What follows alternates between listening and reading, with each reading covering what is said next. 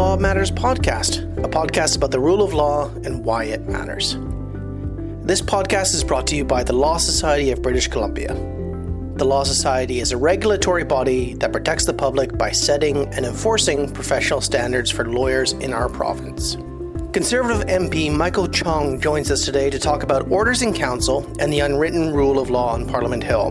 Michael was first elected as a member of the Conservative Party in 2004 and has previously served as a cabinet minister under former Prime Minister Stephen Harper. Jon Festinger, our host, is a lawyer and teaches at the Allard School of Law and Thompson Rivers Faculty of Law. John practices in the areas of digital, media, entertainment, communications, and sports law. Here is their discussion. Welcome, Michael. Uh, thank you for joining us. Uh, can you tell talk a bit about what you believe the federal government's role as an institution is when it comes to the rule of law? Well, great to be here, Jon. I I think uh, the federal government's role really is twofold. I think first, uh, it's to uphold the rule of law uh, through the administration of justice in federal areas of jurisdiction, uh, whether that be uh, the court system, uh, whether that be uh, the federal law enforcement agencies, and the role of the various ministers of the crown who have responsibility that touches on the rule of law, such as the Minister of Justice and Attorney General for Canada. The second way in which, though, the government upholds the rule of law is within the government of Canada, within the agencies, boards, commissions, crown corporations, departments, and Parliament of Canada. Uh, I think within federal institutions, uh, we have to ensure that we ourselves conduct ourselves to the highest standards of ethics and accountability, to the highest standards of adhering to the law and ensuring that the law is followed by and within uh, federal institutions. And so I think really that's the twofold way in which the federal government as an institution upholds the rule of law. There's an old saying, um, and I'm sorry that I can't cite its origins, but it was in a Canadian case that uh, justice should not be a cloistered virtue. Um, you have been concerned about uh, the current use of orders in council um, uh, for some time.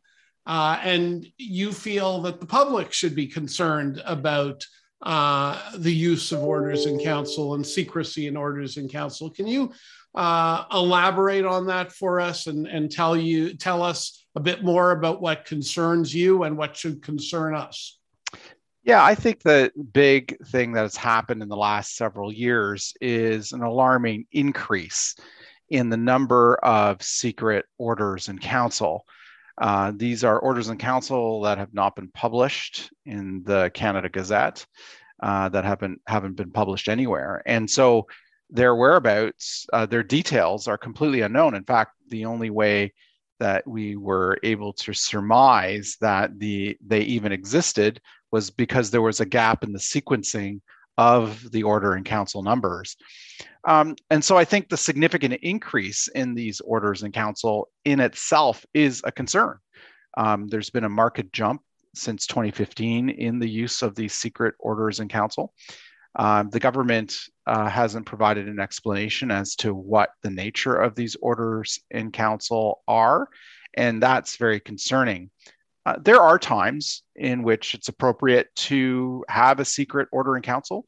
You know, for example, if something relates to national security uh, or to an ongoing military operation, then uh, that would warrant secrecy.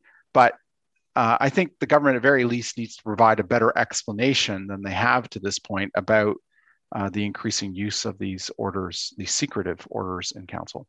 So the administrative lawyer in me is sort of bound to ask, you know, what's the authority for secret orders in council? Uh, do, do they exist by a particular statutory right, or are they uh, just a right of parliament that's been accepted? Um, you know, how do they come to be? How does somebody think a secret order in council is okay, or is a is it a mix of statutes and other things?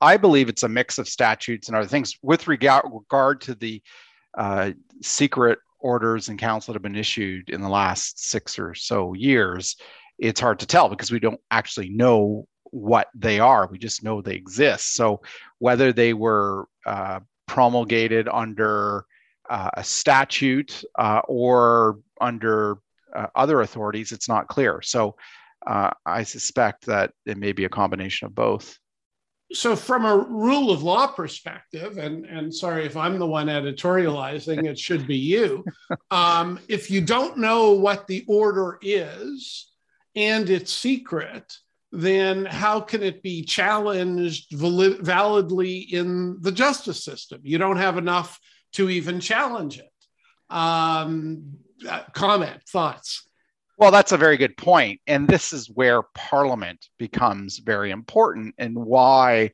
we need a strong, robust Parliament. Uh, so much of our constitutional democracy is based on unwritten conventions or crown prerogative um, who powers and authorities that can really only be regulated by a, a legislature uh, such as the House of Commons. And that's why we need a robust parliament, a robust House of Commons that can challenge executive authority. Orders in council are uh, instruments of executive authority. And as you know, in our system, we don't directly elect our government. Uh, governments in Canada are appointed, they're appointed out of a legislature generally out of a legislature, but heads of government are appointed based on an assessment by the crown as to which individual has the majority support in the elected legislature. Um, and so, by virtue of that fact, uh, that is the accountability uh, mechanism. Executives, uh, executive authority, crown prerogative in Canada needs to be held accountable by the elected legislature. And so, when we talk about secret orders in council, when we talk about the immense powers of the executive branch of our system, whether it's federal or provincial, uh, we need to be mindful that the way that executive branch is held in check and balance is in part through an independent judicial system, which can arbitrate on matters of uh, statutory law, matters of, of jurisdiction, but it cannot arbitrate in terms of the unwritten conventions that govern a lot of executive authority. And that only can be arbitrated on by a legislature, by a legislature and its committees. And so strengthening the House of Commons and its committees um, by uh, better balancing power uh, between uh, too powerful PMO and Prime Minister and individual members of parliament, I think becomes increasingly important as we see the promulgation of these secret orders in council? You know, it, it, it's a very interesting question in law um, b- because you're right. Executive power is generally beyond the reach of the court um, unless there is a constitutional principle at play. And secret government could easily be seen by the courts as just such a constitutional principle. So I, I, I do think some of these practices are potentially reviewable. On the other hand, if you went into a court and said, there's a there's a secret uh, order in council. I don't know what it is, but I want to question it. That looks an awful lot like a fishing expedition that the courts don't like. Um, one other technical question um, do you know of any time limitation by which the secret orders in council have to become public or available to historians or otherwise um, uh, uh, able to be reviewed? I know of no uh, time requirement to make these orders in council public. Um, and I think that's a problem as well. But I, I go back to an earlier point you make, and that is that not all, not all uh, constitutional issues are uh, subject to ju- judicial review. Only those aspects of our written constitution are subject to judicial review. In fact, there's jurisprudence in Canada that clearly um, indicates that you know, when it comes to the written aspects of our constitution, the courts have a role to play in ensuring that uh, legislation is intra vires. They have a role to play in, in ensuring legislation is compliant with the Constitution. But where the courts have said they have no role to play is in arbitrating and reviewing the unwritten conventions that are part of mm-hmm. our Constitution. And, you know, the famous patriation case, reference case of the early 1980s, where the court said, well, based on the, the black text of the Constitution, the federal mm-hmm. government has the right to unilaterally patriate the Constitution, but based on the unwritten conventions of their Constitution, it requires the consent of the provinces. But we aren't going to uh, arbitrate that. That's really up to the political side, the legislatures of the land, to sort all of that out. Uh, and so, when it comes to the immense part of our Constitution that's unwritten, uh, you know, it's really up to us to ensure as Canadians, as a democracy, that we have robust legislatures, a robust parliament that can provide that uh, that review um, of the executive branch's um, powers. So, sort of going from there, um, you know, one of the strongest arguments against this happening is the diminishment of trust uh, that would that results or that should result um, amongst Canadians in the institution uh, of parliament and the institution of government. Um, do you see that as the primary danger uh, in in this habit of uh, secret orders in council? I, I, think that's one of the dangers. I look, uh, secrecy is a tool and it can be an important tool. If you think about uh, trade negotiations between two different countries, um, mm-hmm. you'd want those to be conducted uh, behind closed doors until a final draft agreement is hammered out. Um, if you think about collective bargaining agreements between an employer and a union, you, there again, you'd want to have those more open discussions in secret behind closed doors so that the two parties can come to some sort of agreement. When you think about military operations, matters related to national security, again, you know, secrecy is an important tool, but uh, too much secrecy is corrosive. It diminishes the public's trust uh, as to what in government. Uh, it diminishes uh, the public's confidence in their institutions. And it leads to rumors and speculation um, about something that may not be the case. And so, uh, you know, too much secrecy is a is a bad thing, and uh, that's why I think in this day and age we have to guard against it. Well, let's return to something we talked about earlier. Um, uh, you and I, I think, uh, subtly disagree um, on uh, whether the courts, uh, you know, I, I, I, hear your argument clearly, and I teach administrative law uh, about what what the government what what the courts can intervene in. Um, I think there are um, some doors open to the courts. I grant you not many. Um, when it when it comes to you know secret government per se, and the question as as you've very well stated is how much secrecy is is too much.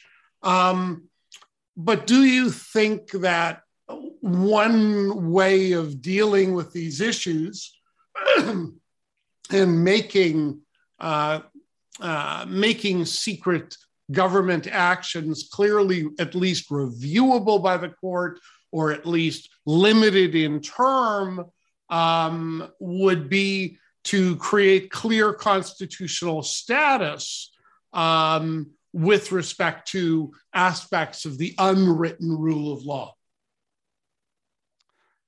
Uh, I think we should be cautious about um, changing the way the unwritten constitution is arbitrated.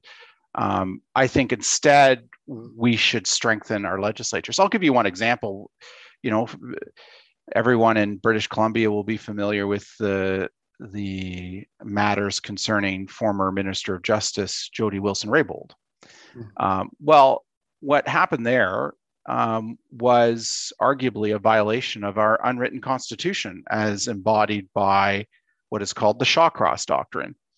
Um, and so the courts are not able to arbitrate whether or not the Shawcross Doctrine was violated. That really was the responsibility of the House of Commons. But the House of Commons, in my view, failed to uphold its responsibility to review, to prosecute, and to remedy uh, that violation of the Shawcross Doctrine. The Shawcross Doctrine, you know, says that you know the Prime Minister and other ministers of cabinet um, cannot interfere uh, with the role of the Attorney General as it relates to an ongoing criminal investigation.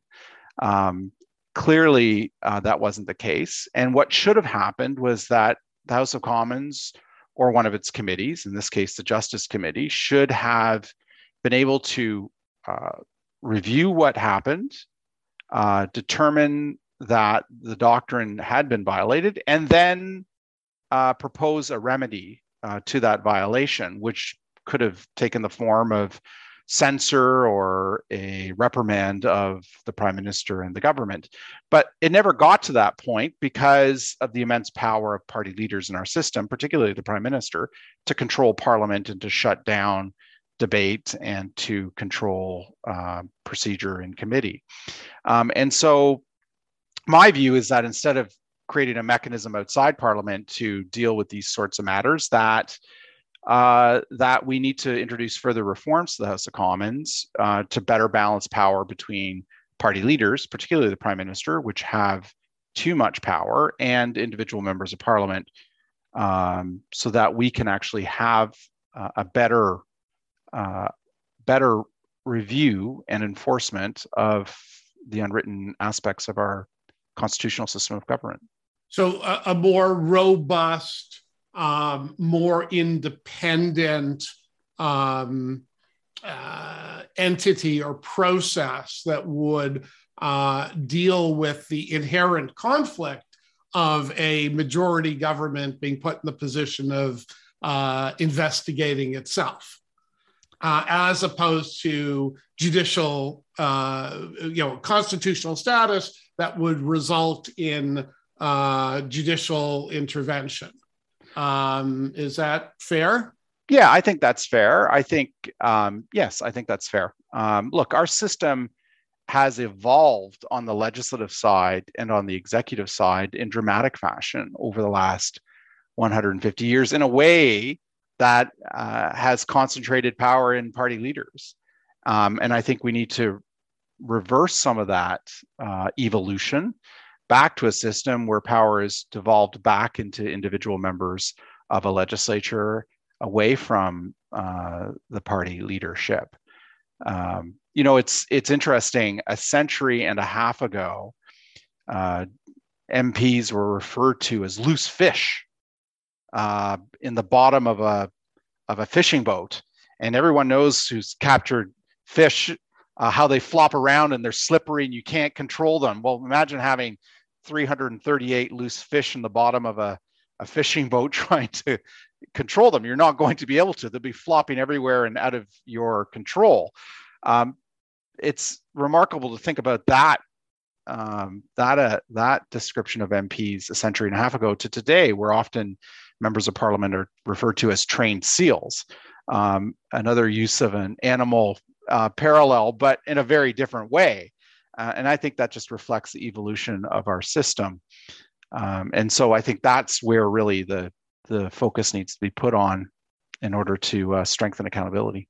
I, I, suppose, you know, and you can see that I'm and hear that I'm struggling a little bit with uh, my own tendency to want the courts to be able to review most things. But uh, but another sort of argument in your favor here is that if Parliament is really empowered um, to control its own procedures and does so really well and doesn't need the courts. um, that will result in less politicization of the courts. Um, and we can see in other countries uh, what happens to the rule of law when courts become too politicized. So uh, they're, they're, that's an additional virtue uh, to your position, in my view. Um, it's also another thing. Another thing that um, the unwritten Constitution gives us is flexibility. You know, mm-hmm. I was always taught. Uh, I was taught by this late professor uh, Stefan Dupré at the University of Toronto, and many of us took his iconic uh, POL 100 course, and he always taught that determining whether or not something was an unwritten constitutional convention really was determined through a two step process. Can the convention first be articulated? And secondly, uh, do the people in the political system, do the actors in the political system act in conformity with the convention as articulated? Yeah. And so, what that means essentially is that conventions can evolve and you don't have to go through some arduous uh, amendment formula that you see on the written side of our constitution, which makes it very difficult. We can evolve our system much more easily, which provides a great deal of flexibility. Um, so that's one, an advantage of having an unwritten constitution. Um, I will, would argue that in the past several decades, in the last 50 years, it's evolved in the wrong way to concentrate too much power in party leaders. Um, but equally, it could evolve back into a different way. Well, well, let me ask you kind of one last question. It's sort of the elephant in the room question um, for everything we've we've discussed, and, and it's admittedly a very very difficult question for you to answer because you don't know uh, what's in all of these orders in council.